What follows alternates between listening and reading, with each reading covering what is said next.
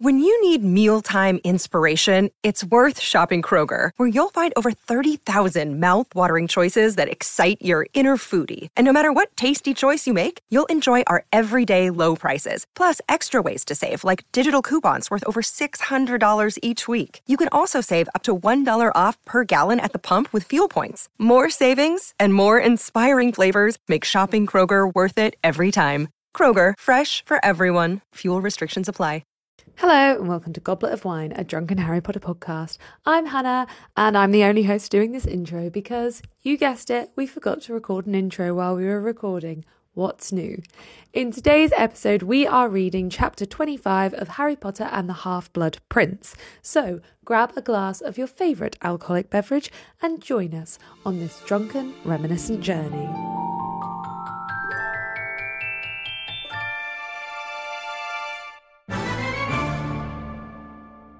Hello. Hi, I am loving the 2020 lockdown vibes. Apart from we've, you know, upgraded, we've now got a light and s- some extra equipment. I mean, But yeah. you're, you're saying that I've got a grow light that I use for my plants. yeah, we're, we we're, we're throwing it back to 2020 vibes. Um, I actually never listen, not that I listen to any of our episodes, but I've never re listened to a single COVID one. I what I want to do is re-listen to the one slightly before COVID because we've had people message us about it before, and I've also done the same because Her Dark Materials did exactly the same thing. There are episodes of us going. You know, in a few years we might be like, "Oh, ha, this COVID thing was a bunch of nothing," and it's like, "Oh God, Oh, but we God. didn't know we'd had No. swine flu and bird flu and all of this before. Yeah. We we didn't know, but it does make for quite like a um A time capsule on the content. that's what I was trying to say. Yeah. Yeah, And yeah. It, really dates it. And I hope that people get to that point because sometimes we have people being like, and the thing is, we did call out J.K. Rowling in our first episode, but not as much as we would now because we still didn't fully know that she You was a did. I said I love J.K. Rowling, and I've never gone in and edited it out because, as I've said many times, I don't believe in censoring your past words because you should be allowed to change your opinions. So that just sits in there. I believe I've added a disclaimer to the description. yeah but it's like okay it rarely happens but occasionally we like will get a message about it and it's just like do you not realize How old this is, is in like the past on Spotify? It says the date. It's like, oh my Yeah.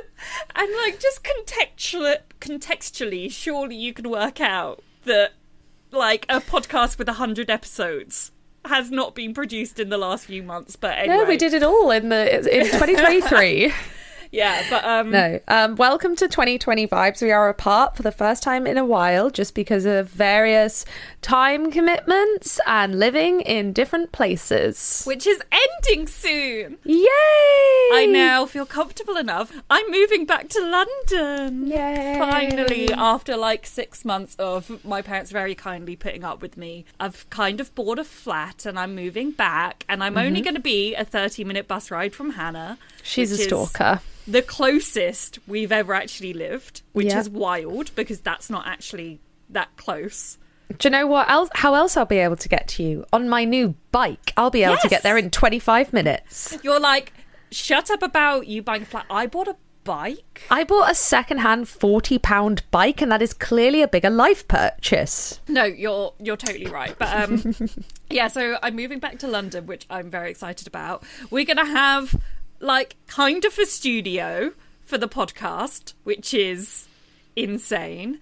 Um I think people are going to be so thrown by that because it's only in season seven. It's like, so you guys did six seasons in someone's back room, and then season seven went, yeah, studio time, baby.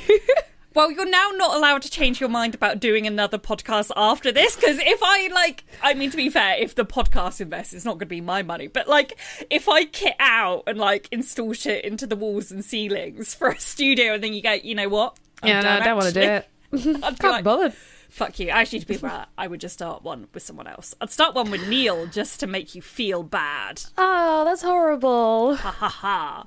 So that's exciting life news stuff that's happening. How are you? I'm fine. I I feel like this podcast, every single one of our listeners is absolutely sick to death of hearing I'm busy. So I'm not going to say it because I know they. I don't think they want to know that. I don't think they care. Um, But you're going to Wales. I am going to Wales, And the Jonas weekend. Brothers are trying to ruin your holiday. yeah, uh, I'm going to give absolutely no context to that. One day I'll explain the joke, but the Jonas Brothers are trying to ruin my first day of annual leave in five months. So I'm very upset about it. and this isn't even a bit, is the thing. no, Whatever this is not a bit. I will, I promise on Twitter, I will explain this when I am allowed to. I might not be. It might still fall through Yeah. and I can never explain the bit. But the Jonas Brothers are trying to ruin my first day of annual leave this year. I'm going to Wales uh, for four days. It's not even a long holiday, but I am very excited. There's a hot tub, there's an outdoor patio, and it's looking like it's going to be 20 degrees. So. Yeah. If there's any background noise, I do apologise. Todd is trying to break into his automatic feeder. Of Um, course, he he did that when I stayed at yours, and when I pulled him off it and explained to him, "Don't do that," he attacked me so viciously. The cuts are still healing. I'm going to say that was on you, to be fair. do not come between a man and his food. Oh, because everyone just saw Misu on an episode, so now they can see Hello, Toddy. It's Toddy. Hello, hello, Toddy. Say hello Do you recognise me through the screen?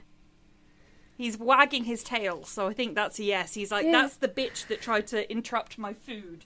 Yeah, and who also, how dare she lie on a bed which was clearly just a toy for me to attack her Oh, from yes. underneath, like Hannah- a demon. Hannah came to stay a few weekends ago and she was on um, pull out bed in the background.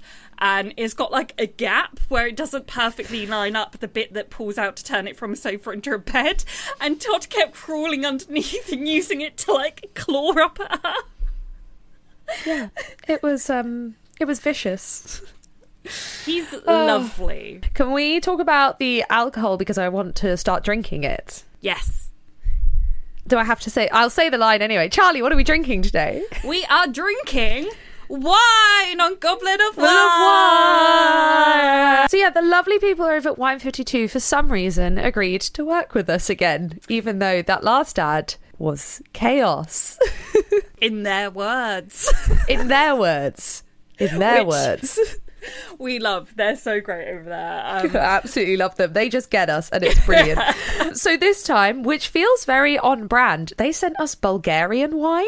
uh, literally perfect. Literally perfect. Viktor Krum High. And also, the one I'm drinking has the fanciest name in the world. This is so beside it? the point, but like I've not tried it yet. So, but it's called the Divine Prince of the Thracians. How fancy is that? Well, mine is called, I got us matching ones, the Thracian Bard. Ooh. I know, I know. Um, love that. so we've gone for one red, one white this time to try a little mixture. Charlie, do you want to try yours? yeah. I'll try it at the same time so it's not awkward. Thank you. Oh, you've got a proper wine glass. A little goblet, if you will. See, I really dislike doing this because it's showing me that actually not buying dirt cheap wine that's on offer is good. I know. I know. And the thing is, like a lot of things in life, once your expectations are raised, you got to stick with it. But what a great segue because Wine 52 make it so easy to stick with nicer wine. So, as we have mentioned before and will continue to mention, Wine 52 is a wine subscription service. So, you can get a box of three or six wines delivered every month to your door. And they are specially hand chosen, very nice wines from a particular reason. So, this month that they sent us Region. region region not reason i'm sure they have a reason for picking them too this month was bulgaria That's such a beautiful little flyer. I know i know. And as well as the wines you also get now i'm the only one holding these because charlie didn't take hers with her which is a good thing because of what happened last time. You get those two snacks. I am so sad that I don't get to munch away at the corns this episode. I'm trying to think if I have anything comparably noisy and distracting I could eat. I might I- have some pistachios somewhere. I could just be cracking open some nuts. I absolutely beg that you do not. So, if you head to www.wine52.com slash goblet, the lovely people over at Wine52 are going to give you a free case of wine. So, a free case of three wines delivered straight to your door. You'll be then part of the subscription service, which you can pause or cancel at any time. So, if you're going away for a bit, if you don't need it for a bit, or you can up your box to six. Let's say if you're having something like a dinner party, you can choose a mixed case, a red only case, a white case, and you get that first box for free. You just pay for postage if you use our special code. It's genuinely such a good deal. And one of the things, okay, Hannah's going to laugh at me for this. One of the things that I'm most excited about for my move is like doing things that make me feel like a real adult. Um, she keeps saying this to me. She's like, this is like a real adult. I'm like, what is a real adult? and so I was telling Hannah about this the other day because I was like showing her some um like stuff I bought off Vinted. And I was like, it's just, you know, when I was growing up, like my parents used to have like, these little games and stuff were about and when they'd have like dinner parties or like people over for drinks that you could just like you know start playing these like little kind of games that were also ornaments blah blah blah. And hannah was like charlie you're literally talking about a mini bowling alley that you bought. And i was like it's the opposite of adult. Good point. To be fair it's vintage and brass. It, it's it's nice. This is another thing that makes me feel like a real adult. Like having yeah. nice wine in, especially like for having dinner parties. I'm yes. getting a dining table on Thursday and I'm so excited. I just I'm gonna be a real adult with a flat and a dining table and like a fancy wine subscription. I don't know. Humor me in my excitement. No, I absolutely get it. Like when you have someone over, it's so nice to like have a really nice wine that you can also be like, "Ooh, talk about a bit." The words I can use are not great, I can tell you that this wine tastes good. Full full bodied. I know what that word means. Wow. It tastes full bodied and almost spicy. So it almost Ooh. it tastes quite wintry. I was going to say that sounds quite festive. Mm. I'm not going to attempt to describe wine because Absolutely I'm not that fair. fancy. But, but it's um, delicious. So, yeah, thank you so much to the people at Wine52 for working with us again. As we said, go to www.wine52.com slash goblet and you will get a free case of three wines and you just pay for postage. Why would you not want free wine? Do Let's it. be real. Now, shall we um, address the elephant in the room? Hey, Misu's big, but he's not that big. Is he in the room? No. Uh, that wasn't actually what I, I was referring to. Where's my fringe? so I'm coming out as straight now. So the fringe went joke. It's it's just it's too long, so I slid it up. So you're just getting captured on video rare no fringe Charlie sightings.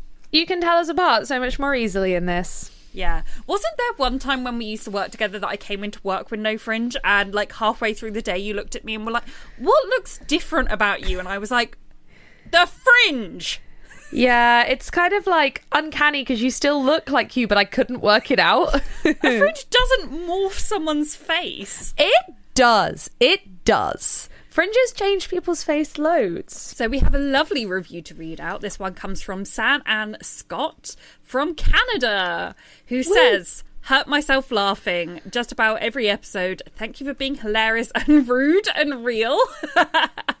and thanks especially to calling out JKR on being a gross person while still being fair to her art. Thank you. Please don't hurt yourself oh. whilst listening to our podcast. Yeah, we don't want you to like break a rib or something. Now we're going to talk about one of the Q&As we did in our last episode. Remember that if you're listening on Spotify, we now have a poll and a Q&A in the what do you even call it in the description i guess that yeah. you can join in on and talk to us so the question in this episode was ideas for our next podcast the first one is maybe a twilight or hunger games podcast i'm sure that you girls will think of something great and i'll be here to listen or view it Ah, I was talking to Neil the other day on this topic. i will just touch on it very quickly about how obviously, like, we're now removed from teen culture in the way that we're not teenagers. So I don't know. we're not teenagers. I know. I don't know exactly what's popular, but Twilight, The Hunger Games, and Harry Potter all were so massive they entered the zeitgeist outside of just being for teenagers. And as far as I can think, I can't think of any other book series specifically that has got that huge. So we really lived through like the cultural moment with those. Yeah, I feel like we're starting to have it come back, obviously, with BookTok and things like ACOTAR, which is actually the next one that we've had said. Someone said, please, for the love of God, please, please, please do an ACOTAR podcast. I swear it would complete my entire existence. Um, For that, I have to say, go listen to, uh, what do they call it? A swish of thorns Oh. and roses? basically a sw- swish and flick the harry potter podcast have an ACOTAR one i'm on an episode hannah should reach out about going on I know. I need to get in contact series. actually. but yeah that's a I, there would be a lot to discuss with ACOTAR both good and bad however Yes. i do not want to like sit down and discuss like the chapter long blowjob with you so Absolutely not. No, there's Yeah. just uh, how, how would you analyze that? Don't don't answer that. Two people have asked for the Nevermoor book series by Jessica Townsend, which not only have I not read, I've never heard of, which is quite rare. I've heard, I feel like I've heard of most things, so I, I need to look into what that is. Someone said something to do with Jane Austen. Uh, The Lizzie Bennet Diaries would be fun, or Sarah J. Maas again, ACOTAR, or maybe Tolkien. Loving the variety of just general literature suggestions. I love it. Thank you for thinking that we could talk about Jane Austen. I mean, we definitely could. Many people say Buffy, Buffy, Buffy. I think because we've mentioned it so much, and also a lot of our listeners love it. I mean, it is like one of the only things that I could point to that are like similarly like kind of huge in pop culture, I guess. Like, and also like a big old length of it as well. There's like seven seasons, and then it goes into like comic books and stuff. Wow. Yeah, I've not Okay. read them, but someone said I would cry real tears listening to you reading and ripping apart Fifty Shades of Grey. yeah, Yes. that'd be a good one. That would be. Uh, I would love for you two to read All the Young Dudes, especially if Charlie reads it for the first time. Well, I did almost start an audiobook of it today and then immediately was like, no, the audio quality, I can't. I can't do I mean, it. to be fair, the commitment of someone to audiobook that when it is over half a million words is Yeah. batshit insane. For free. They put that content Yeah. out for free. Massively impressive. Like, Massively well done to them. I'm just not the kind of person that can sit through, like, bad audio quality, which isn't their fault. Like, anyway, I think we've read out probably. Oh, someone said, all Neil, just Neil. Banned. You're banned from the podcast. Yeah. You don't get Neil for another year and you're banned. Oh, someone else says, Neil or go, get Misu to meow on camera. He did that in the last episode, You actually. did. Get drunk while you go through Taylor Swift's entire discog- discography. Don't Yes. fucking tempt us. No, I I would I would do it. I would do it. I mean, oh, I can't remember which of them now, which are terrible. But one of the Her Dark Material girls has a Paramore podcast where she does that with Paramore, so it is a thing. It, it definitely is a thing. Right, let's move on to our new Patreons. So, A, fantastic Mr. Fox size thank you to Firefly, A sausage size thank you to Sveta. and Mary Magdalene size thank you to Magdalena, An Ariana Grande thank you to I- Adriana. a Michelin star size thank you to Michelina, An Anna Wintour size thank you to Anita. Anika, sorry. a The Seven Husbands of Evelyn Hugo size thank you to Evelyn, who has upgraded their pledge. is that Evelyn or Evelyn? Evelyn? Shit, it might be Evelyn. Because that's my grandma's name and she's Evelyn. Oh, I've always said it Evelyn to people. Well, I'm But, sorry like, if it's Evelyn. no, Evelyn. mostly I'm wondering now, like, is there a like spelling difference in the two, or is it like Lucky Dip? Oh no, it is spelt the same way. So it's either Yeah. Evelyn or Evelyn. Yeah, because the narrator that I've heard for the audiobook calls it Evelyn Hugo. Are they American? Maybe it's an American difference, and then maybe loads of people are saying Evelyn here because they're hearing Americans. I don't know if anyone knows the um. You can also have two different ways to pronounce the same name, even in English. My colleague is called the same spelling as my cousin, and they say it differently, which gets very confusing, and I constantly now get them mixed up. If anyone knows the etymology of Evelyn Evelyn, Hit us know. up. Yeah. A broomstick size thank you to Brooke. and Alicia Spinnet size thank you to Alicia or Alicia. It's This one I know is said both ways because I've had a friend called Alicia and a cousin called Alicia. You can tell us which one it is, by the way. a caveman says thank you to Cave- Casey. I keep not You being do. able to say the easy names. It's like a dyslexic thing. My mouth goes faster than brain. And a lollipop size thank you to Loana. Thank you all so much for supporting us over on Patreon and helping this podcast to be produced. It means a lot to us. Yeah. Shall we finally talk about the chapter? Let's talk about the chapter. Chapter 25 The Seer Overheard. Um, So we open up on one of my favourite scenes in all the Harry Potter books and one of my favourite bits of dialogue, which is Harry, Ron, Hermione, and Ginny. Every other scene, you're like, so this is one of my favourite scenes in the book. That is that is simply not true. Although it has come up more than any other book in book six, so It's a good book. it's a good book. Um, which is Harry, Ron, Hermione, and Ginny um, joking around about Harry having a tattoo. And I just like it because it's like very natural and easy and funny, but it also makes me a bit sad because it is our only bit of understanding of the four of them's dynamic when Harry and Ginny are together because um by the end of this chapter Harry goes off on his mission with Dumbledore when he's back obviously everything goes wrong he then breaks up with Ginny and we never see them together again and we also never see everyone this chill again. So it's really sad we have this like one intro to a chapter and that's our understanding of the four of them. And this is also where like all fan fictions of these four relationship uh, these four's relationship as two couples is based off. I also love it because Harry and Ginny are described as going out, and we need to bring this back. The phrase going out. It feels, and I don't know if it is even like this was a particularly British thing, but it feels You're like going it, even if other like countries said it, it feels British to be like, oh, they're going out. I want to be Yeah, like, I want to be like, oh yeah, like Hannah and Neil, they're going out. they're going Like, out where I are you it's also- going?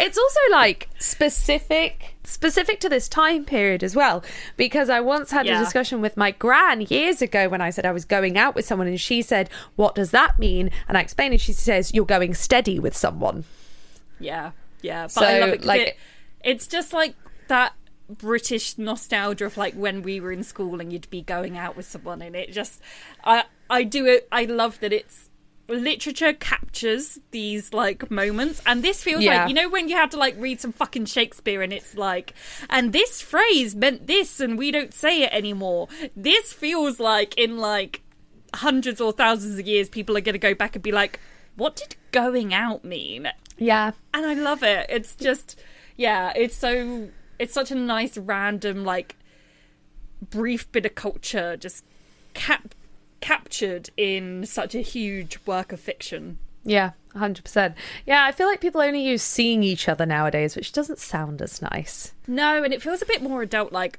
I, yeah, I would say seeing someone maybe like maybe it, teenagers do still say it. We just don't hang out with teenagers. we need to corral some teenagers and ask them well apparently we have them that listen to the podcast so you let us know Dear teenage potential question. Hey, this might be the question. You can check down below. Uh, teenagers, how do you say that you're dating someone now? We we want to know. We want to be hip. We want to be down. but also kids. But this is a question. Are harry and ginny boyfriend and girlfriend? I think that they are because nowadays we have so many nuances for when you're seeing someone or dating someone but it's before the boyfriend and girlfriend stage and then after the boyfriend and girlfriend stage which again my family once went on an entire rant because even our parents generation don't believe in those things. They say as soon as you're dating someone you are boyfriend and girlfriend. Like no, that's not right. My my parents and my aunt and uncle once had a massive rant at me and my cousins in the kitchen because my cousin had been seeing this guy for more than like one date, but for like a month, maybe six weeks. And she was like, Yeah, I think he's going to ask me out soon. We'll be boyfriend and girlfriend, but I'm waiting for him to ask. And like, we, like the adults. Adults, we were all adults at this point, but the adults were all like, That doesn't make any sense. You've literally been like sleeping together, going on dates, your boyfriend and girlfriend. No, I really, really, really, really disagree. I see their point because I think it's hard because obviously you become boyfriend and girlfriend before you really start to say it. There, it's not a sudden will you go out with me? Yes. Yes. Thing. But it often does end up like that purely from a communication point of view if at some point you had to have the conversation where do we stand are we seeing other people like Yeah. if you believe in monogamy like that kind of thing so it can feel like it happens like that but i definitely don't agree that you go on like two dates with your boyfriend and girlfriend like i, I didn't say now. someone- I said my parents' generation. I mean, to be fair, um, one of my old managers who was fucking batshit crazy, at one point, I went on a second date with a guy, and then, like, the next day, like, you know, when you have, like, you go, well, you wouldn't know, other people, when you, like, go on a date with a guy, and then you have, like, the recap in the office the next day, and, like, everyone's asking you, like, how it went and stuff. We were having that conversation in my team, and she was like, so, like, did your boyfriend bring you flowers? And I was like, huh? That's what I mean, And though. sh- I think for people of No, an no, older no, generation. But she was only like 10 years older. Oh, okay. and she was french so maybe but i i was like okay one no not boyfriend and also two no of course he didn't bring me flowers. And she's like well so you're not going to see him again? And i was like no what you on about? And she's like if i went on a second date and the guy didn't bring me flowers there would be no third. I almost love that expectation.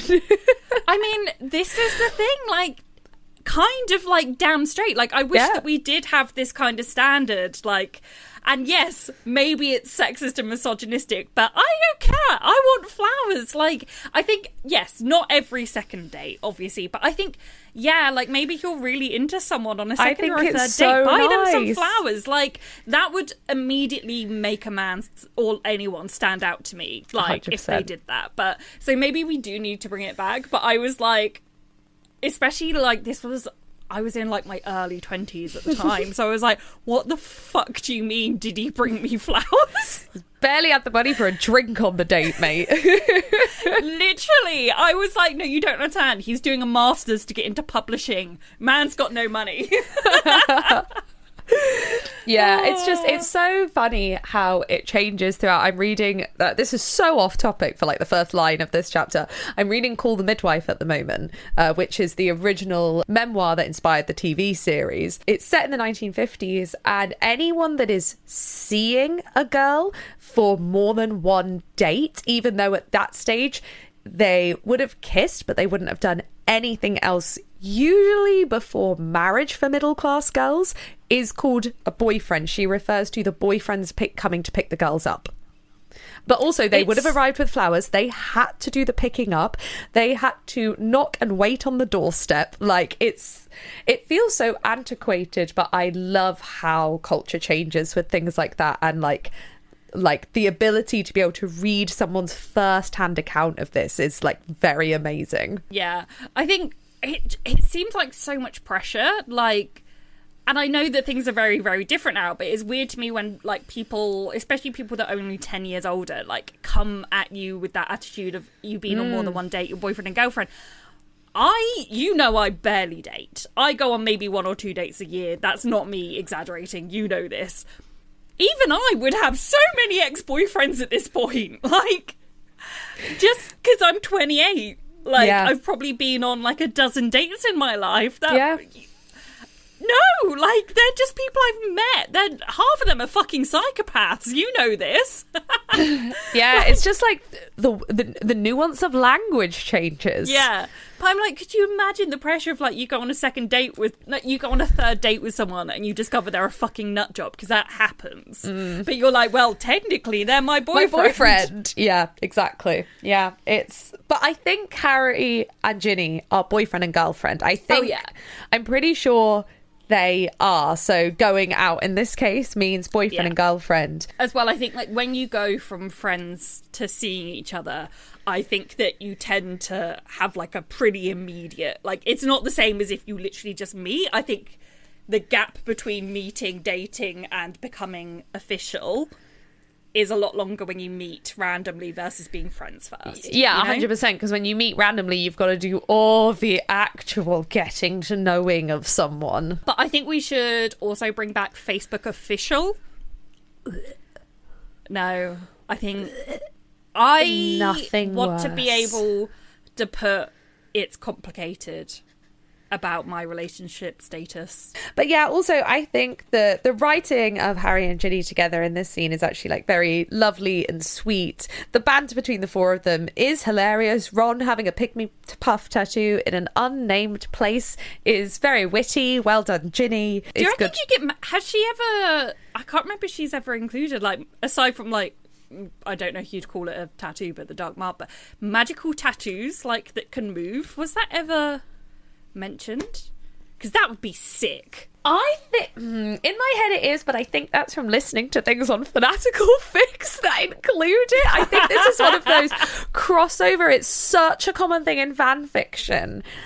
Um, Yeah, because I can't does think Bill of have any? tat- does Bill have any tattoos? He'd be the only one with them, and I don't think he does. Yeah, I don't know. I actually was talking about Bill yesterday with my sister because she's reading Crescent City, which is one of Sarah J. Maas's books. And I was saying to her, like, you have to get over the cringe because when it first starts, you go from reading, like, ACOTAR, which is, like, relatively vanilla, sweet, like, based off, like, fairy tales, blah, blah, blah. You go from that to reading Crescent City, and it's like, and then I did some drugs, and then I did more drugs, and I got on my motorbike and I did more drugs because I'm cool and I had a leather jacket. And I was like, it's exactly the same vibe as J.K. Rowling saying that Bill's cool because he had an earring And long hair, Charlie. and long hair. I'm like, clearly Sarah J. Maas has the same opinion of what's cool as J.K. Rowling because it just really gives me the ick. It's like, think honestly. The, I think the thing we have to remember a lot of the time is authors, as in people that spend so much of their time creating worlds inside their own head, are uncool people. Yes. And that's a And good thing. Sarah J. Maas started because she was publishing her writing on LiveJournal as a teenager. Exact- She's exactly. not cool. She is and I not support cool. that because I'm not a cool person either. But Yeah. also, when I first started, um, because I um audiobooked Crescent City as well, so it was like an American reading it, which I'm sorry, Americans, it makes everything sound ten times cheesier. And I literally like, I was like texting people like, "What the fuck are you making me read? Like, this is awful. It then got really good, but just at the start, I was like, this is unreadable. Oh. it oh. literally, like, the first, like, I don't know, two or three chapters are like, and then she did drugs, and then she did more drugs, and then she had sex in a toilet and put on her leather jacket and did more drugs on her motorbike, and it's like, please stop. That's what makes people cool. The entire of Hogwarts is loving the gossip, and Harry's, like, feels like not weird he just kind of calls it out that he's like i'm being gossiped about for something that's not like some massive tragedy for once So cute. yeah but also could you imagine this incredible gossip This would this be the hottest school- gossip ever. like the fucking chosen one is chirpsing his best mate's friend's younger sister. sister. Class. Brilliant. Absolutely class. And she's one of the notch. hottest girls in school.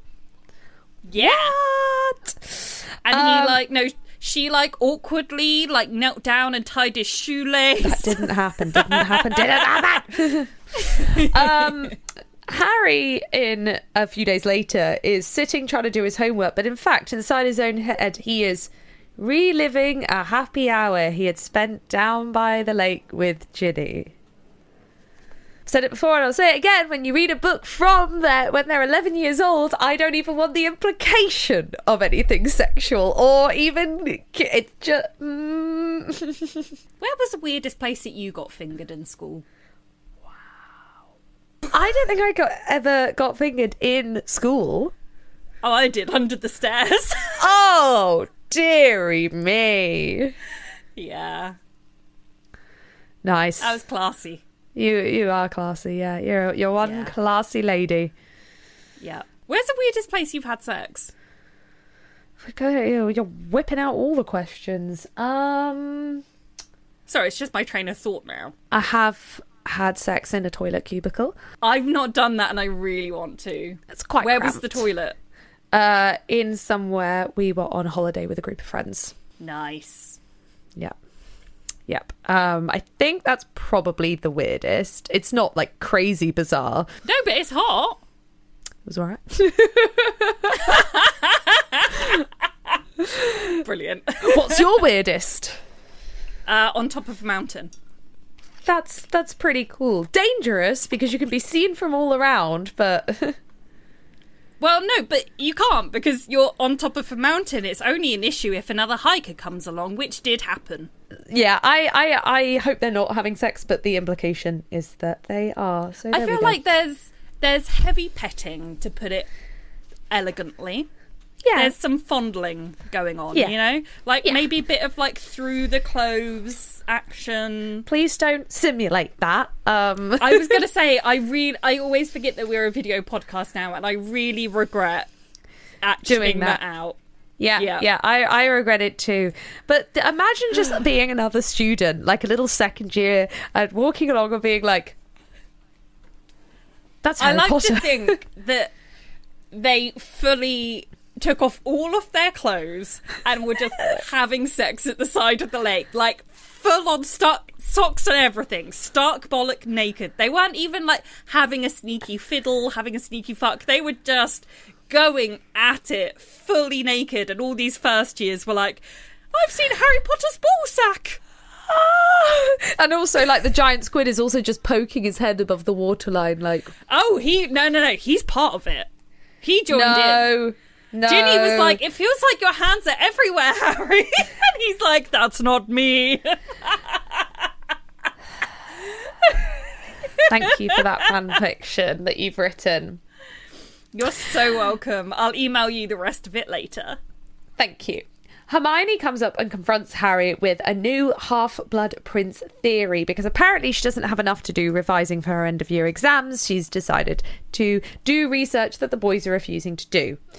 Look, Hermione is just trying to be proven right, and I fucking respect this. I I will go to most everything else in my Yeah. life just to be proven right. Also, I would say by this point we have enough evidence to suggest that Hermione is a serious hyper focuser to the point of the detriment of other things. Like she is like if something is on her brain, she's one of those people that can only do that rather than other things. Oh yeah, yeah. Which hard relate, but yeah, she Hard relate. hyperfixates on shit. So she's come up with a newspaper clipping that has a picture of a girl in it that Did you is- just say clitting? clipping. I said clitting. It clipping. sounded like you. I, I, am it might be just the dodgy audio from remote, but it really Clitting. sounded like you said a do- dodgy newspaper clitting. She's got a dodgy newspaper clitting. And it's got a picture of a girl on. And Harry says inside his own head, she was not pretty. Zero out One of ten. out of we ten instantly know not fuck. she must be a baddie because Harry does not wanna, with the giant squid, have a have a little fiddle. I mean, Eileen is in fact not a bad person, as we later find out. She is a sad person who ends up then being abused by a man. But, you know, in Harry's mind, it doesn't matter because he would not fuck her. But we know that she must be because yes, I don't think she's a bad person. But in Harry's brain, once he finds out who, she's on the bad side because she spawned a little Death Eater. So Spawned a tiny spawn of Satan. we've Um, all done it. But yeah, I mean, the, th- the thing is, if I was to give JKR all the benefit of the doubt in the world, let's just say I was going to do that, you could be like, oh, this is written like that because teenage boys are the worst, and teenage boys immediately think about looks. But we absolutely know that isn't true because it's coming from JK Rowling, and she, all she thinks about is looks. So yeah. Hermione's been quite clever and says that she thinks this could be the half blood prince because her surname is Prince, and if her father. No, her mother was a muggle and her father was a wizard, it would make her half a prince. It's quite a clever theory. Harry and Ron are like, nah, shut up, stupid woman. It's obviously a bloke. It's so infuriating because they do not give No, a valid reason. Because Hermione makes the very good point that there are no princes in the wizarding world. Yep. Therefore, what is it? And it's not like either of them come up with like a valid thing. Like they could have even said, well, maybe it could have been a relative of her or something like that if they think it's a guy. But they don't give anything. Hermione's theory that Prince is a last name makes perfect fucking sense, especially because it ends up being correct. Yeah, exactly. I can't even ra- like yeah, because they literally just sit there going, "I just know it's a bloke. I just know." And what's really frustrating is they turn out to be right. I mean, yeah, but also But so Hermione's right 'cause Hermione. it's last name. But yeah, it's just it. Yeah, it's infuriating that they don't. They're not like, oh no, you're wrong. Prince could mean yeah, it's it's so and they're so dismissive of her and the fact she's put work in to the point of absolute rudeness. So Hermione Yeah. storms off and Harry gets a note to go to Dumbledore's office immediately. So Harry's jogging away. dun dun dun.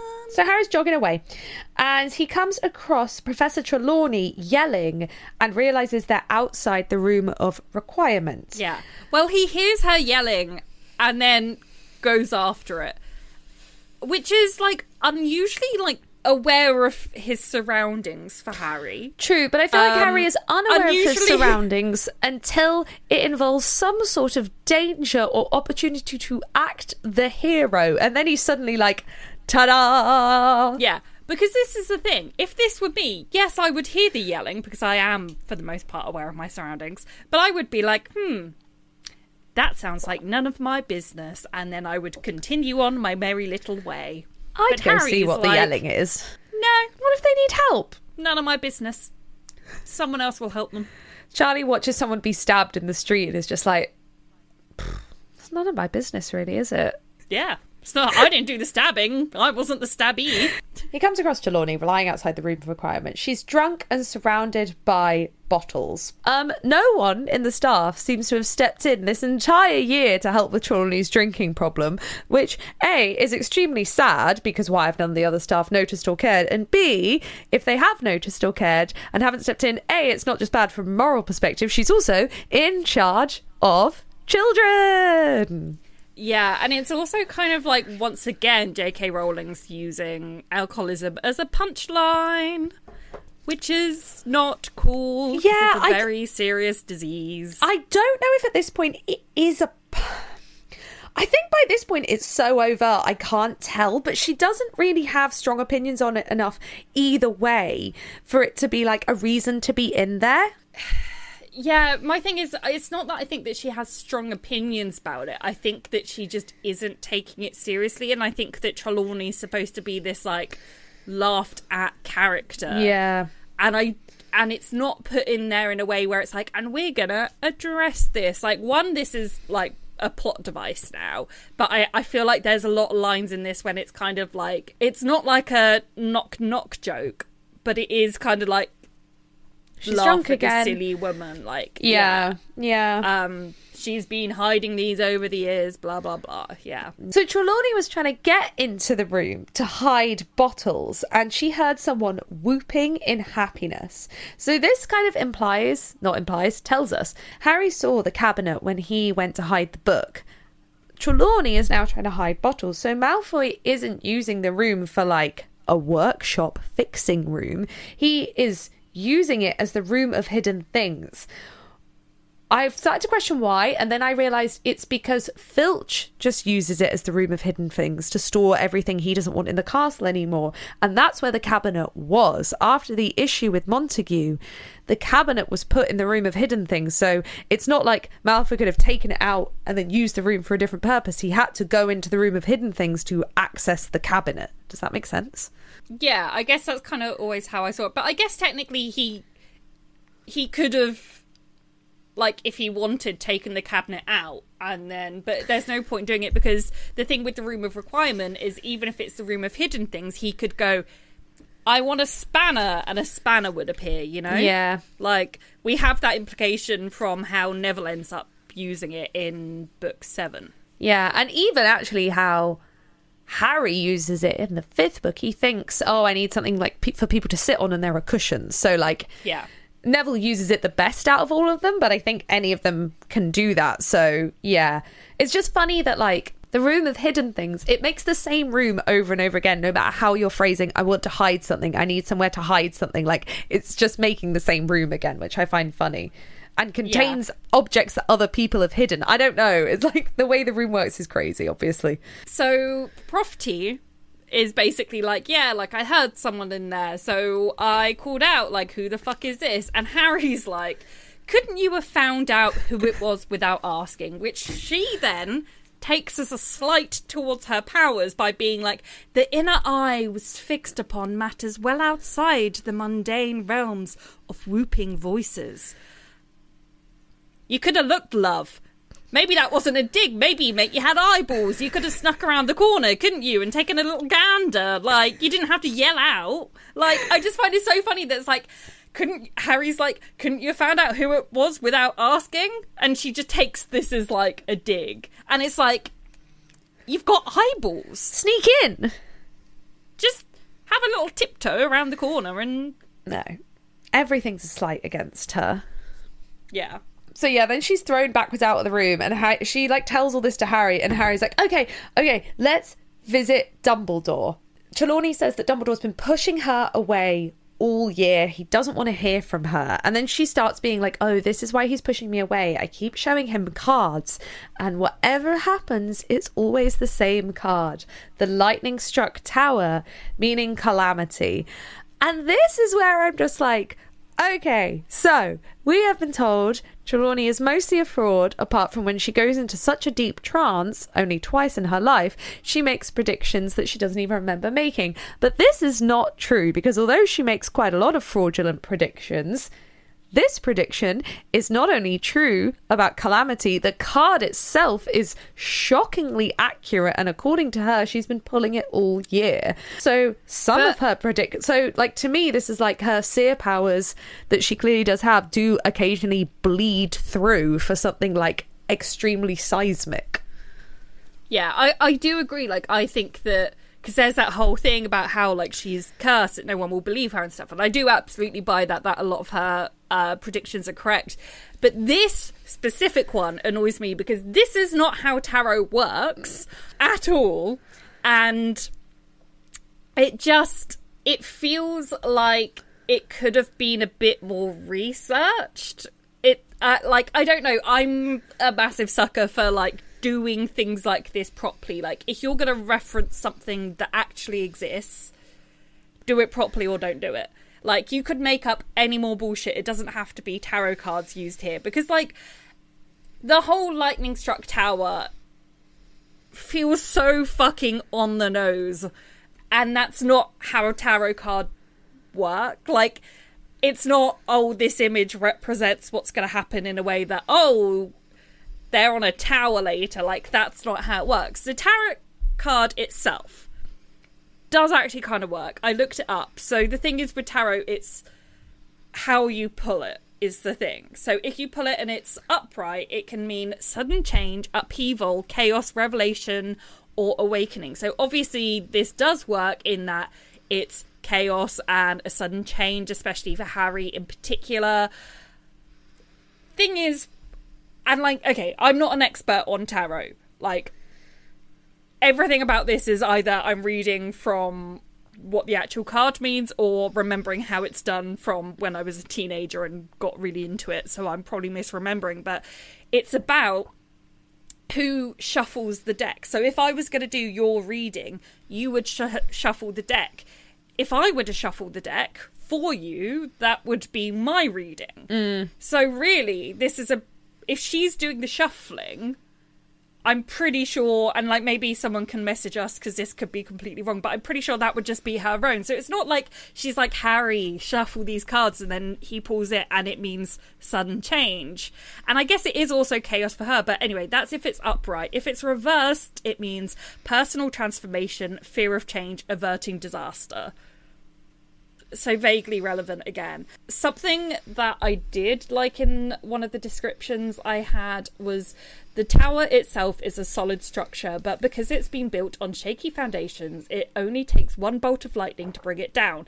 It represents ambitions and goals made on false premises. Which Ooh, that's good. Yeah, I do like that bit. But then again, this would be so good if it was like Draco that had shuffled the cards. Hmm. But it's not. That, to my knowledge, is not how tarot works. But yeah, it, it the card does kind of work. out of pure chance. But I feel like JK picked this card because it's the tower and it just happened that it does kind of work. Yeah. But it's like actually, there's probably tarot cards that would work a lot better in terms of their actual meaning, but then obviously wouldn't have the like fan, well, not even fancy, the very basic symbolism of it's a tower. Well, she did the one before earlier in the year, which I can't remember what the card was, but it meant um, a man who doesn't like the questioner, which also fits, although we couldn't agree who it fitted on. Yeah, I. I have never looked into tarot ever in my life, so to me, the actual how it works just passed me by for more the thinking of like, oh, no one believes that she is a seer and she does have seer power. But yeah, it's kind of like if you're gonna if you're gonna put it in, how's that working? Because she says she, this is the one she's been pulling for Dumbledore, but how? And that would explain why you're always pulling the Yeah. same one if you're the one pulling it. Yeah, because I, I would argue that it's not a sudden change for D- Dumbledore unless you count being unalived as a sudden change. Which I mean, yeah, it's very different. eh, yeah, but then there's cards that actually represent death. So Yeah. Yeah. yeah, I don't know. It it's this is me being. I know this is me being really pedantic, but to me, when you have like a fantasy world, you could be like. And here there was this magical way of fortune telling that I've completely made up. Yeah, you don't have to rely on the ones that already exist, and if you are, get it fucking right. Well, I've always thought that the reason why we're using the ones that already exist, like um, the the tea leaves, the ball, the tarot cards, is because Trelawney is relying on these as a teaching method because A, being a seer literally can't be taught, and B, she doesn't know what else to teach. So she's using false future telling devices to try to teach something. But and the thing is, maybe it doesn't matter that it's not being done in the right way, that it's not Dumbledore pulling it, because again, it's her seer actual blood coming through and making the two predictions she's we've heard this year, which was about the man who questions who distrusts the questioner and the lightning struck tower. That's why she's pulling them because something about her seer things is coming through because this is not only is it such a seismic prediction, it directly correlates to her other two predictions. Like it is Yeah. about Voldemort's rise to power and fall from power. Yeah, like I do agree on that side of it in terms of like the end result. I think what annoys me more is more like from the J.K. Rowling writing point of view. It would have Yeah. been so easy instead to make this. So I've got like you know when you've got like a bit of hair on your face that you and just it just won't go, yeah. is it would have been so easy for her to make this. Dumbledore wants less visits from me because I keep trying to make him like do his tarot fortune and I keep pulling this card, you know? Like Yeah. as opposed to the image we're given is that she's all weird been sat alone in her room being like, It's the same card and it's like and I could be completely wrong, but it's like it's between that and the fact that it's the literal tower imaged and maybe it's a pet peeve as well because it's like that classic thing where like I can't like people get like the lover's card and they're like, well, this must mean romance is coming. And again, I'm probably wrong, but I'm pretty sure it can actually just mean something else. Like, Yeah. it does isn't actually. It feels like that equivalent this where it's like taking the most basic interpretation. And because at the end of the day, all of this is kind of thing like tarot, horoscope, like I'm sorry, I, d- I don't personally believe in them, but obviously everyone has the right to. But to me, the reason that a lot of people believe in them is because they're like, this applied to me. And it's like, yes, because it's vague. And that's what they do. It's not. A lightning struck tower doesn't mean you're going to be up a tower and get struck by lightning. It means any of these vague things that it represents. That's how you always think, yes, tarot or like uh, I almost said Holocaust then, not horoscope. or your horoscope seems correct because they keep it vague. They're like, you're a Capricorn, so you have emotions. And it's like, So does everyone. yeah. yeah. But I guess that's why it annoys me because I'm like, these things are like supposed to be so vague that for her to mm. be kind of doing this really like literal interpretation. Yeah. Yeah. Yeah, I get that. I then started kind of putting this together with the alcoholism that is for some reason put into this book. And like, I don't think this is the reason it's in here, but if I was to write it, this would be the reason it's in here. That either like the alcohol is the reason why her predictions have been more right this year than any other school year is because the alcohol actually makes her a better seer and is making that seer quality bleed through. Or she is subconsciously becoming an alcoholic because she knows she is right about what she's predicting and can't cope with that mentally. It's it's sad. Yeah. That or like I just think being a Hogwarts teacher must fucking suck. Oh, like yeah, gotcha. You get no time off. and like unless you're in the lesbian thruple, who do you have sex with? Like where's your like romantic or sex life? Like where's your social life outside of the other teachers who I'm sorry are your work colleagues? Like you can't fucking go anywhere. Like I don't You know, you're surrounded by sticky occasionally. teenagers. Like I I, know. just it must suck. Maybe she's an alcoholic because she's fucking bored.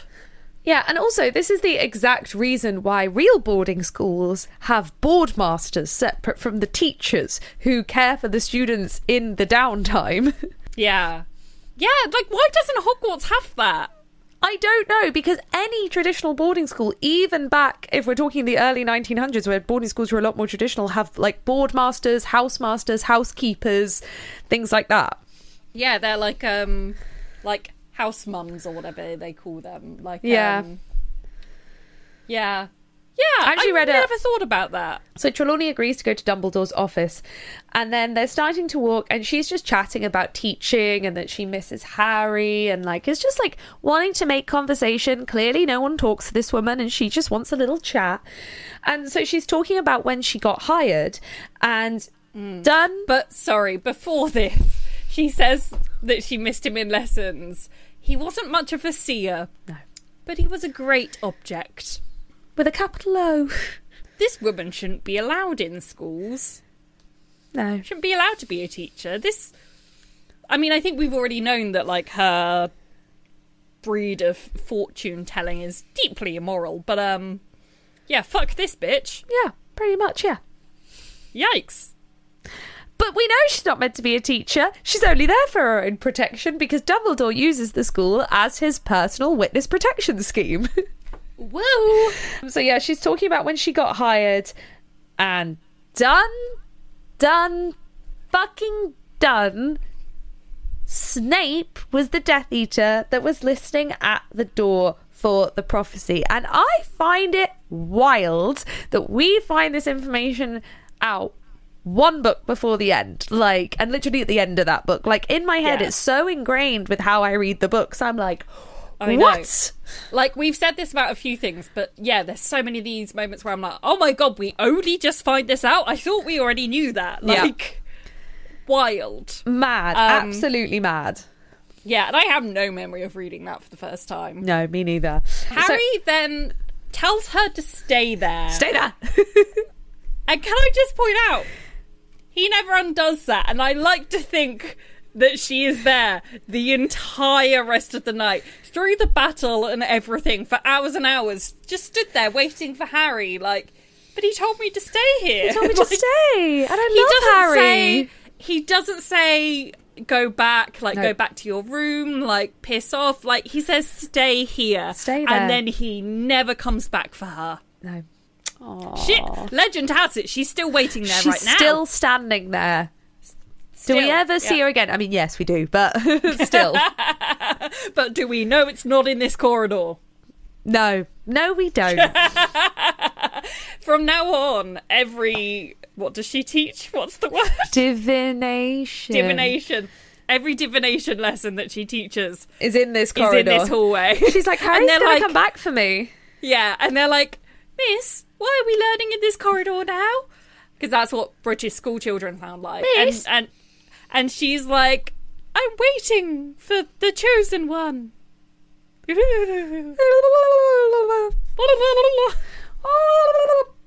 don't know why she's making that noise. So Harry sprints off to Dumbledore's office. He's like, "Oh my god, my entire life has changed," and he gets into the office.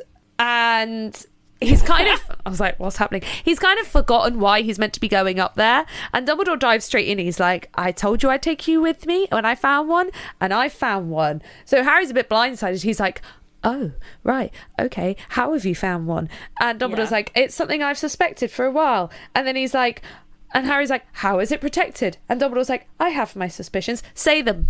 Say them. Say what your suspicions are about the protection. And also, more importantly, say why you have those suspicions. How did you figure out they might be the protection so that Harry can figure out what the protection might be on future Horcruxes? Yeah. And this entire conversation they have when Harry's burst in there raging, like about to have a go at him, and then it just kind of gets paused for a little bit before Dumbledore's essentially like, What happened? What's upset wrong?" you? And I like to think that this entire time they've had the conversation and this is Harry just like about to punch him, and this entire conversation, Dumbledore's just got Harry's fist like here, just yeah. So I found a Horcrux. Yeah, I um, I think it's here. Blah. By the way, What are you I doing? sense you're upset, and Harry's like, "How do you know?" The And thing is, Dumbledore's, Dumbledore's like, "I can read minds. I can read minds. The thing is, I can absolutely picture being in Harry's shoes right now because I. well, La- la- you remember last year when I had my small miniature breakdown at work? Um, Which one? which one? the big one the day before we went to America. I guess, yeah. The biggest one of the year. I mean, I also would have been really stressed at this time, so I tried to go into a meeting and give my normal updates, a one on one meeting, and I was giving my normal updates. And then my boss asked me another question, and I was talking, and then he went, What's wrong, by the way? Because your voice is very high pitched. And I just went, You know, angry crying because I cannot be angry in a work situation without bursting into tears, which doesn't really help me be a serious employee, but I have no other way I can handle myself. No, and I and I've had therapy about this exact issue. I can't talk about anything personal without crying. Yeah. Which is so bad in work environments. And don't get me wrong, I think that obviously you should be able to cry at work, but obviously a lot more like older, old school managers don't have that opinion. The amount of times I have sat in meetings with my manager sobbing, going, I am I'm, to- I'm totally fine.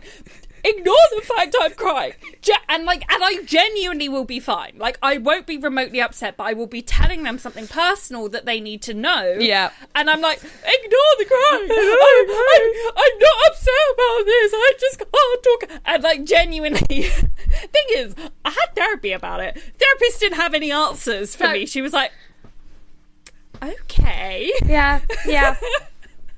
so yeah, I just can't do it. I'm Harry in this situation where you're just like, yeah, I'm giving my updates, I'm carrying on. Then someone's like, so what's wrong? And you're like, everything. literally nothing will make me cry more than someone saying and genuinely like how are you I'm like, like you know when it's not just oh how are you? It's like oh, Oh, how are you really? and like sometimes i'm like because i have the worst thing of like when i'm really struggling with my mental health a lot of the time i'm completely oblivious which sounds really strange but it's like it just becomes your like permanent state of being to be miserable or anxious. So you don't realize until either after the fact when you're like suddenly i feel better and mm. that's made me realize how miserable i've been or when someone asks you and you do a moment self-reflection and you're like so like the amount of times I'm like, I'm fine, I'm fine, I'm fine, I'm fine, and someone's like, How are you? And I'm like and I'm literally like until that moment I had no idea that I wasn't fine. yeah. I was aware I wasn't fine. Was trying to hold it in and be a professional before we I, we went to America, and I did not succeed. R.I.P. R.I.P. me. So then Dumbledore is like, "What's wrong? Are you upset?" And Harry's like, "I'm not upset." Worst lie ever. I literally imagine being like, "I'm, I'm not upset. I, I'm, I, Well, no, because he's literally he's got his fist inches away from Dumbledore's face. I'm not upset. Literally, Ross from Friends. I'm Fine. fine. I'm fine. So then Harry confronts Dumbledore, and Dumbledore has this moment where he doesn't reply for a while, and then he clearly thinks and chooses how to answer, which leads me to believe that this was one of the main things that was not in Dumbledore's plan, which means he never meant for Harry to find out this bit of information, which I understand why, because Snape has asked him not to tell him. And but I I almost can't understand. Okay, so the bit of information that Snape really doesn't want Harry to know is that he was in love with Lily. And once Harry knows this bit of information, the only thing that can make Snape redeemable, Hannah's doing giant air quotes in the text, is that he was in love with Lily. So I'm guessing that's why he needs to keep the information back. And also, I don't know, it's like there's a lot that Dumbledore ends up telling Harry, but this is very clearly something that was not in the plan. But that's so stupid of Dumbledore as well, because he has been, as the book says, neglecting Trelawney throughout the year, refusing to see her, not wanting her in his office, whilst Trelawney's just sitting with this bit of information. So Yeah. it's Dumbledore's own negligence of Trelawney, who he chose to put in witness protection in his own school, that this issue has occurred. Yeah, this part really annoys me because Harry is essentially like, "Hey, I found out it's Snape. What the fuck? Why do you trust him?" And Dumbledore has this moment of reflection where the way I interpret it is he's clearly thinking, "Do I reveal to Harry that Snape wanted to fuck his mum or not?" Yeah.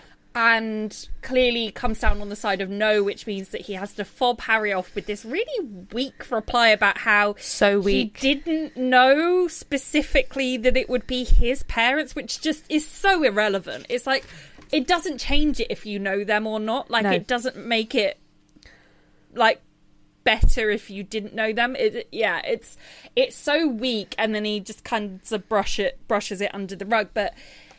I know that you could argue, oh, he's trying to be loyal to Snape and that Snape doesn't want Harry to know. Because this is the only reason not to tell Harry Yeah. point, is if Snape doesn't want him to know.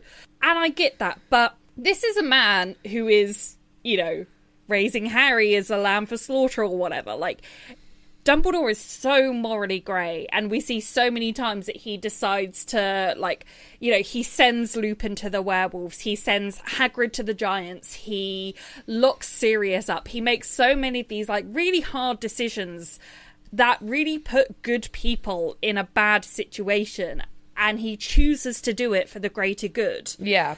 That I find it really unbelievable that he wouldn't go back on one small promise to Snape by telling Harry that Snape was in love with Lily. It just feels really out of character for Dumbledore to the point where I'm like, this feels like it was just done for plot convenience. The only thing I can think is that Harry, for various reasons, has to believe during. So, Dumbledore knows he's going to die at the end of this year. He has asked Snape to do it so that Snape can finally and fully convince Voldemort that he's on his side. Dumbledore chooses not to share this information with anyone, even Lupin, Kingsley, McGonagall, his top advisors. He also chooses not to share this information with Harry. So clearly, Dumbledore's plan is no one can know this information. Snape must be fully believed to be in Voldemort's circle, including Harry as part of that, because otherwise, I don't know.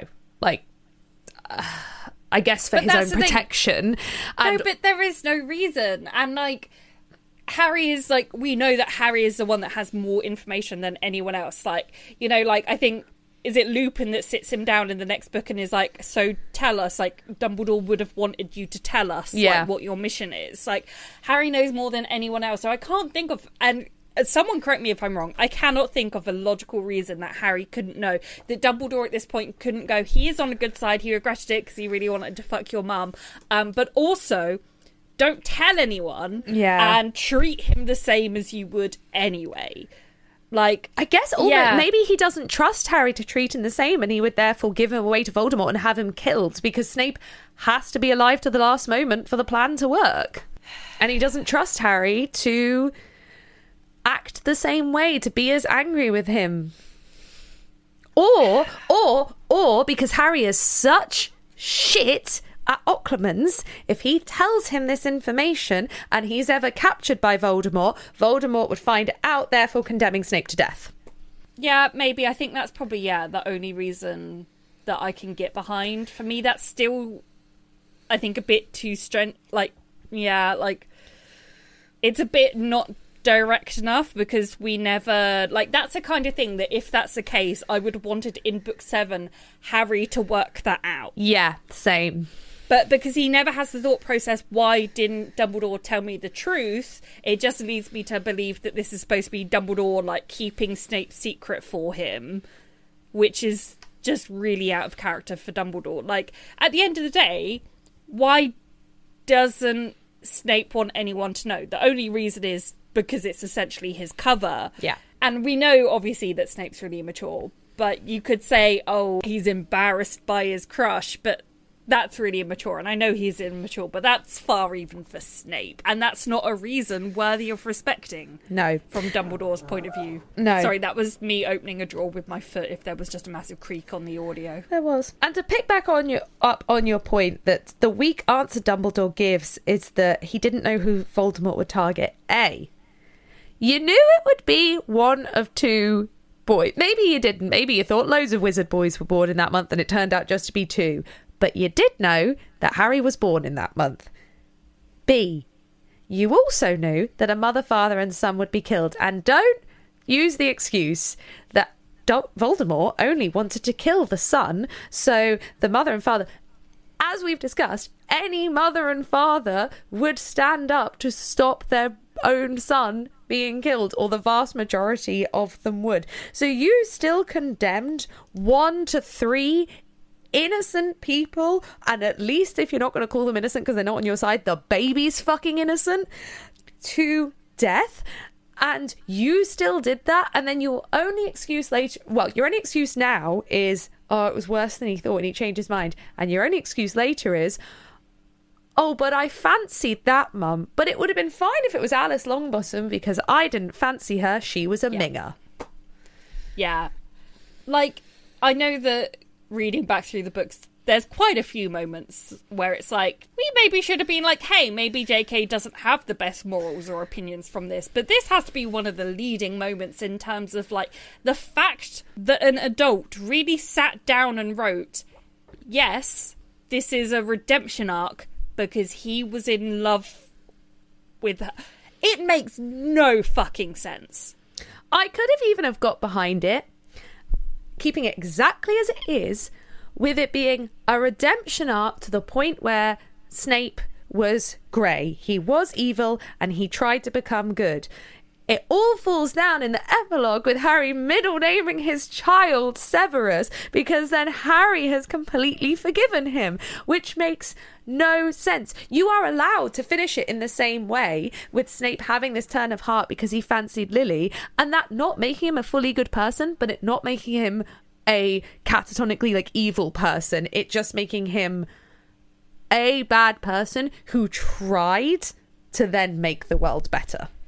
Yeah, I just like, um, I mean, you know my views on like this kind of thing as metaphors. I mean, this one isn't at least too bad because the really bad ones are when it's like using any kind of monster as a metaphor for like a minority group, but. Like this is obviously a Holocaust metaphor. So I think if we put this into the terms of there was a Nazi who was a Nazi and was like, "Yes, I hate Jewish people," and then Sorry, I'm going to look like I'm laughing, so I have to explain why, because this is going to look really bad now we're on video. You're like, I just find the Holocaust so funny. No. In English, we were told to write a short story and it could be adapted from something we already knew. And I thought I was insanely intelligent for adapting The Prince's Tale into a Holocaust story with a Nazi. I was 15, but I adapted something. I, I got one of the highest marks in the class for it, so I'll take that. But that's the reason why I'm laughing in the background because, yes, I also saw this metaphor as a 15 year old and decided Yeah. to write a short story about it. Do you still have it? Yeah, probably. I kept everything from school. If we picture this as there is a man who is a Nazi who hates Jewish people but is also in love with the Jewish girl and then he sells information to Hitler on Jewish people which results in Hitler killing the Jewish girl that he specifically loves. And that's what it takes for him to be like, hey, are Nazis bad? Like, this is the situation that we have. And J.K. Rowling, in her fucking whiteness, was like, "Yeah, yeah, yeah. This is This this, is is, a redemption arc. This is a good character.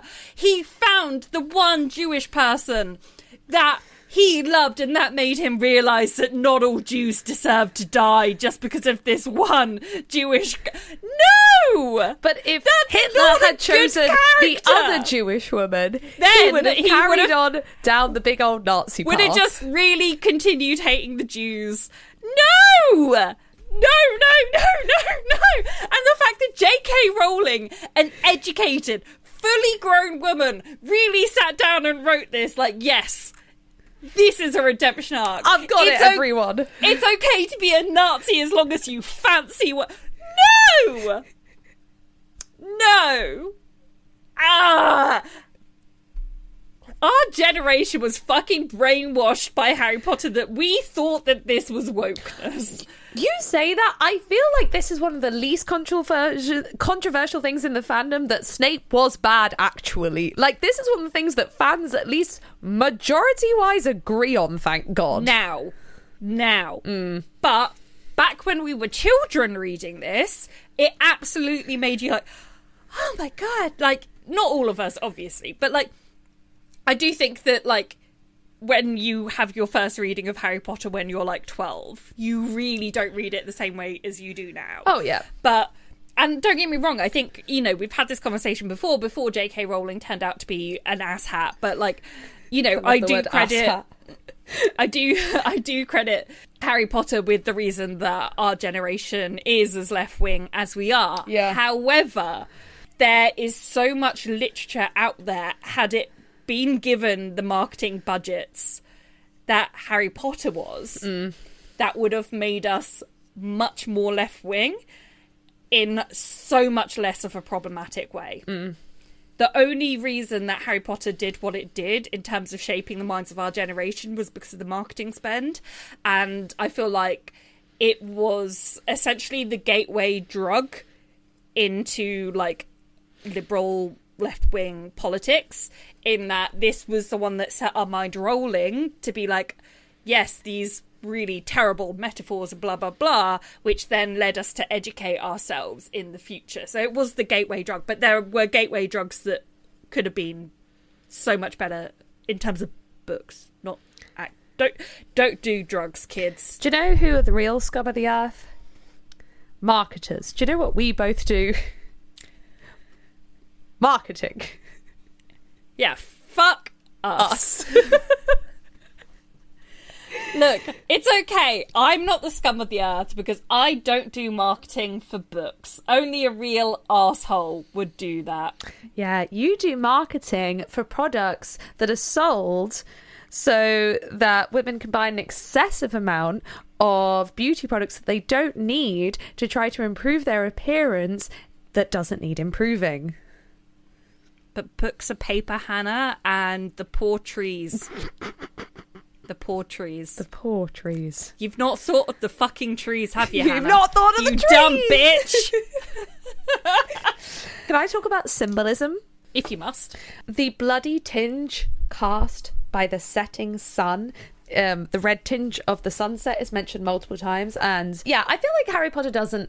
Well, I've mentioned symbolism before. I've pulled it out before, but because it's a YA book, it doesn't. It isn't like chock a block with loads of symbolism. So this stood out to me quite a lot because yeah, we're we're getting a description of a sunset. It is the last sunset Dumbledore will ever see, and his eventual death is predicted in the bloody color that is used. And also, if you think about a sunset, it's the dying light. And multiple times, three times in this chapter, he is described as being silhouetted against the sunset. So, like, we're getting this description in front of him with the dying light, the bloody light, the last rays, like the symbolism of his eventual death, but him as also looking out over the grounds of Hogwarts and the power of that and his ownership of that the third description of the red light is described as ruby red, glare, and fiery.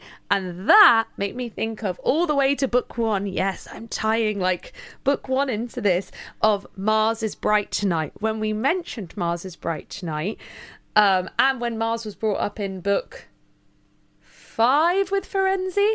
Mars is the god of war, and the centaurs have been saying for years we are in a brief hiatus between two wars. Mars in the sky means the promise of war, and with the dawn that's coming tomorrow, the what the second Wizarding War will have truly begun. It kind of begun a year ago, but with Dumbledore's death, it will have truly begun. So I think like that's why the use of the word like red and fiery is also there because it ties it in with this whole thing with Mars and redness. Yeah. Love, love when we get a bit of symbolism. Harry is really right to question Dumbledore. Dumbledore gets angry at him and basically shuts him down, but Harry is so right for doing this, and Dumbledore does not give enough of an explanation. And also, what he says isn't enough for Harry to trust Dumbledore blindly anymore. Why should he? He shames him into stop talking by saying, Do you still want to come? basically. So he shames him into stop asking questions. And I had never put this together before how key it is that this happens in this moment before he has to go to the cave and the tower and hours before Dumbledore's death. Because we know in book seven, Harry almost stops trusting Dumbledore's word. He questions how he blindly believed Dumbledore. But I think this is set in motion right now that in the last major conversation he has with Dumbledore, he can't fully trust him. He doesn't fully believe what Dumbledore says, but he shuts himself down because he wants to go on the mission. And we can tell he doesn't trust him because in the very next scene, he goes and gives the map and the lucky potion to Ron and Hermione and says, Keep an eye on Snape and Draco.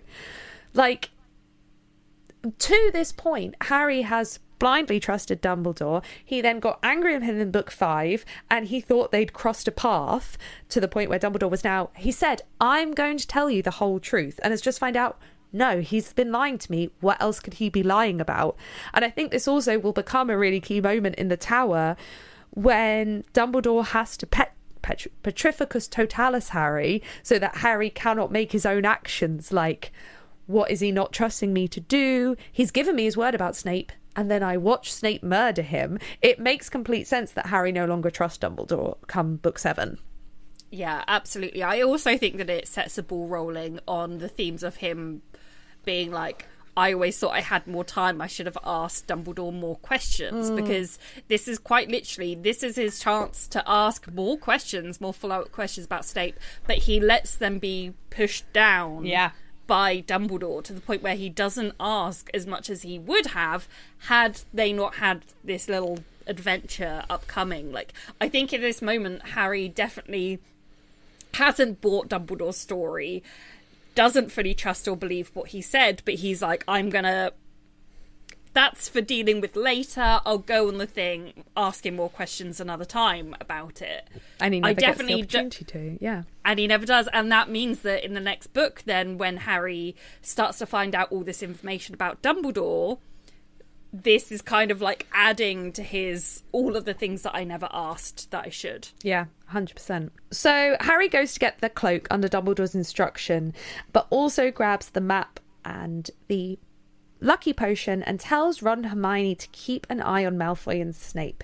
His yeah. trust in Dumbledore is faded, but also that means, for one the first times, kind of, even though he's under Dumbledore's wing at the end of this book, he's an adult who's thinking independently. Like, obviously, at the end of each book, we always get Harry being independent because he's often on his own, but he's being given instructions by Dumbledore and going against them, which is nice to see because he's about to turn 17 and is going to have to do this shit on his own. Yeah, and we also have this thing of Harry being so good under pressure, and it's actually like I think it's called out. There's like a throwaway, not even line, a phrase about like Harry just knew what to do. Yeah, and Harry is such a dumb fucking bitch. She is. Until the pressure is on, and then it's almost unbelievable how the moment the pressure's on, he's immediately like his instincts. He's like, "Yes, I need to do this. I need to give them this and do this and blah blah blah." Yeah, like it's, it's very the second impressive. time it's the second time we've had this in a series of chapters. The first one being hiding the potions book. Indeed. He just immediately knows what to do. And it is very impressive because when I'm under pressure, my brain goes,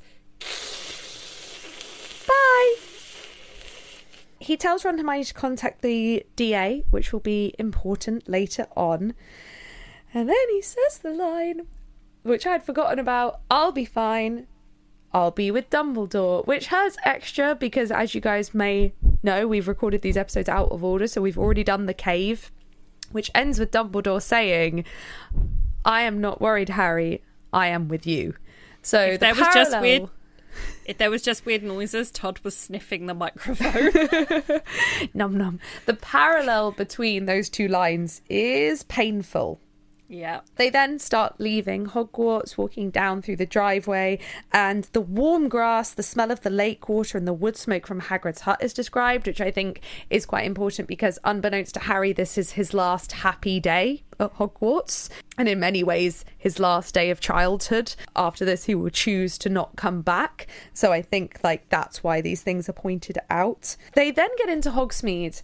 And a word I didn't know existed came up, which I was shocked at because I was like, I thought I knew most words that would be used in Harry Potter by now. It says, right, it says twilit. And I was like, is that a misspelling of t- Twilight? Because I thought you could just say the Twilight Streets. No, when something is lit by twilight, it's twilit. But it, I was like, I don't think I've ever seen this word written down before. Twilit. Am I being stupid? Not necessarily. I was just really shocked by the use of the word twilit for some reason. So yeah, they head to Hogsmeade and apparate away. Uh, Todd is sat on his like cat tree, Aww. which is just distinctly uncat behaviour. Cats don't sit where they're supposed to. He's actually utilising the thing that I've bought for him. No, that's wrong. He must really want attention. Are you being attention attention deprived? We have a question. That's the end of the Oh god. my notes, by the You- way. You told me to prep for this question. I also told did myself not. to prep for this question, and I did not.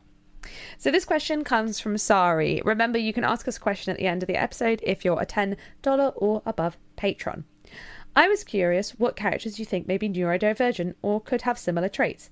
Luna is standout one, but maybe also Trelawney. She isn't great in social settings. She can't pick up on certain cues. Hermione sorting out, storming out.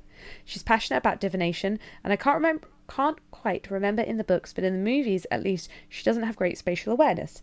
This is only three things, but it got me thinking about what pro- representation there could be or we could find in the series. I think I actually touched on it earlier. I was saying Hermione hyperfixates, which can obviously be a form of ADHD, and I feel like she may have other Or tendencies or autism, and she may have other tendencies which could lend themselves to both of those. I was going to say Sirius definitely has ADHD. Yeah, that's a good one. I want to headcanon um, Oliver Wood as autistic, and his special interest is Quidditch. Yes. Bless Oliver Wood. I, my favourite. I think that you could also make the argument for Percy being autistic. He, yeah, in, in certain ways. Yes, but then I also really love Chris Rankin's interpretation of Percy is not actually like that particularly smart, but mm. just that it being like more of a mental thing of feeling inadequate because of all his brothers and stuff and not Yeah. feeling like he has his thing. Yeah. I mean, the great thing is multiple interpretations, so. Yep. I mean, Harry has PTSD Yes. f- on like multiple accounts. On so many levels, Harry has PTSD. Mad Eye has something. I don't know what it is.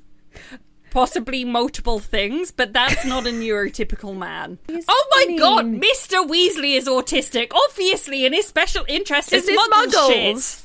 Obviously, he is. Tonks uh, is dyspraxic. Yes, I was just reading dyspraxic, and in my head, I was like, "Did you know that Daniel Radcliffe is dyspraxic? That's not helpful. He's not a character; he is an actor."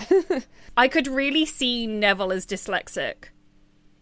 yeah, because definitely. I think that it would explain, like, having been there, it would explain a lot of his like self confidence issues when it comes to academic academia. Given we know that he is smart and powerful and whatnot, and I know that we kind of given the reason of the wand. um, the wand. no, I thought that's r- Ron, is it not? No, it's also Neville. Neville was using his dad's wand up until the battle at the end of book five. Oh, okay, but we're also given the reason of like his kind of family, like was it his like granddad or uncle or someone that hung him out a window and stuff Yeah. like that, trying to That's like some at- PTSD right there. I mean, yeah, but also like I feel like the whole squib thing is kind of like can be interpreted as a metaphor for dyslexia mm. in a way. So I feel like the whole like trauma behind being dangled out a window and like bullied by his family for not being able to do a certain thing. Like, I mean, I definitely relate to that. That like pressure from your family of your sister can do this, so why can't you do this?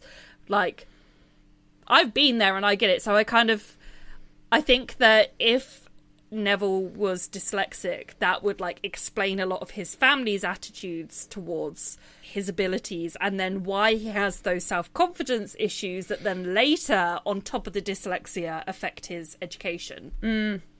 I like that. I think Colin Creevey in some ways could be interpreted as autistic, with his special interest being Harry um, And photography. and photography. But he also, throughout, and it's uh, especially the first few books, doesn't pick up on social cues and things like that. Lockhart is a narcissist. Lockhart is a narcissist. Dumbledore has some shit going on with him. Dumbledore has so much going on. And on.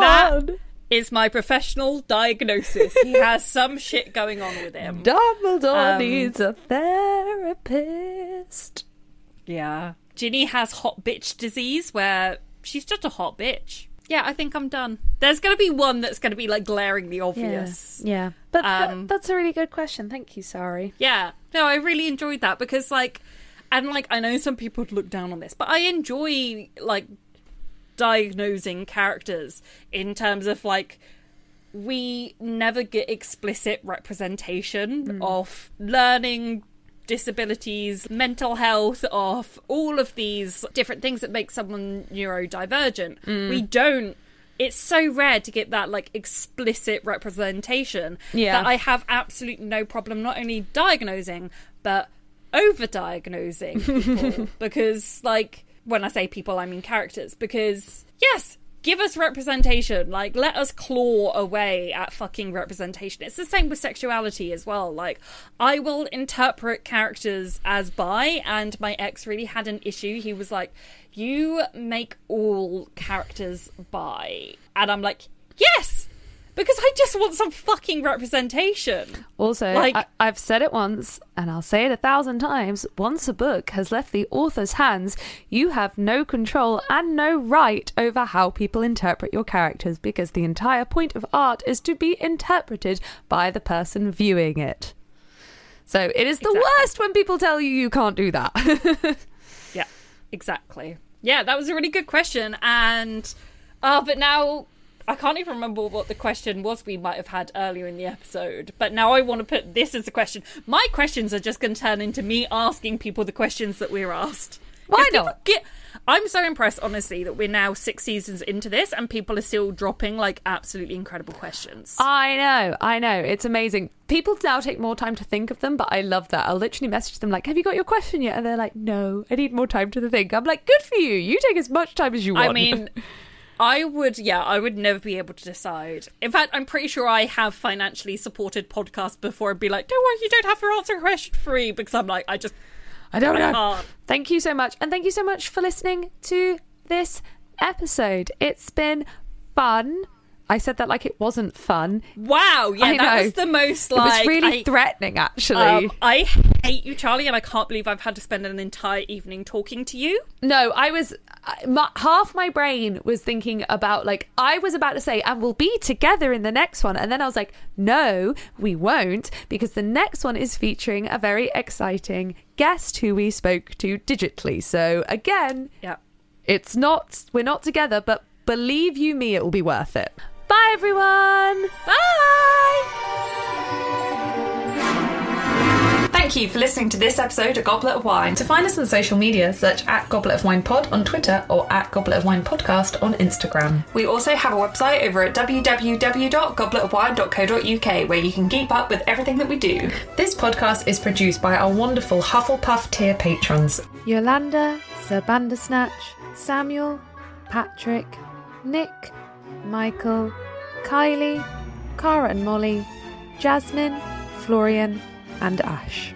If you'd like to support this podcast, check out our Goblet of Wine Patreon, where you can also gain access to bonus episodes, behind the scenes content, and our Discord. Thank you so much for listening to this episode, and we'll see you in the next one. Bye!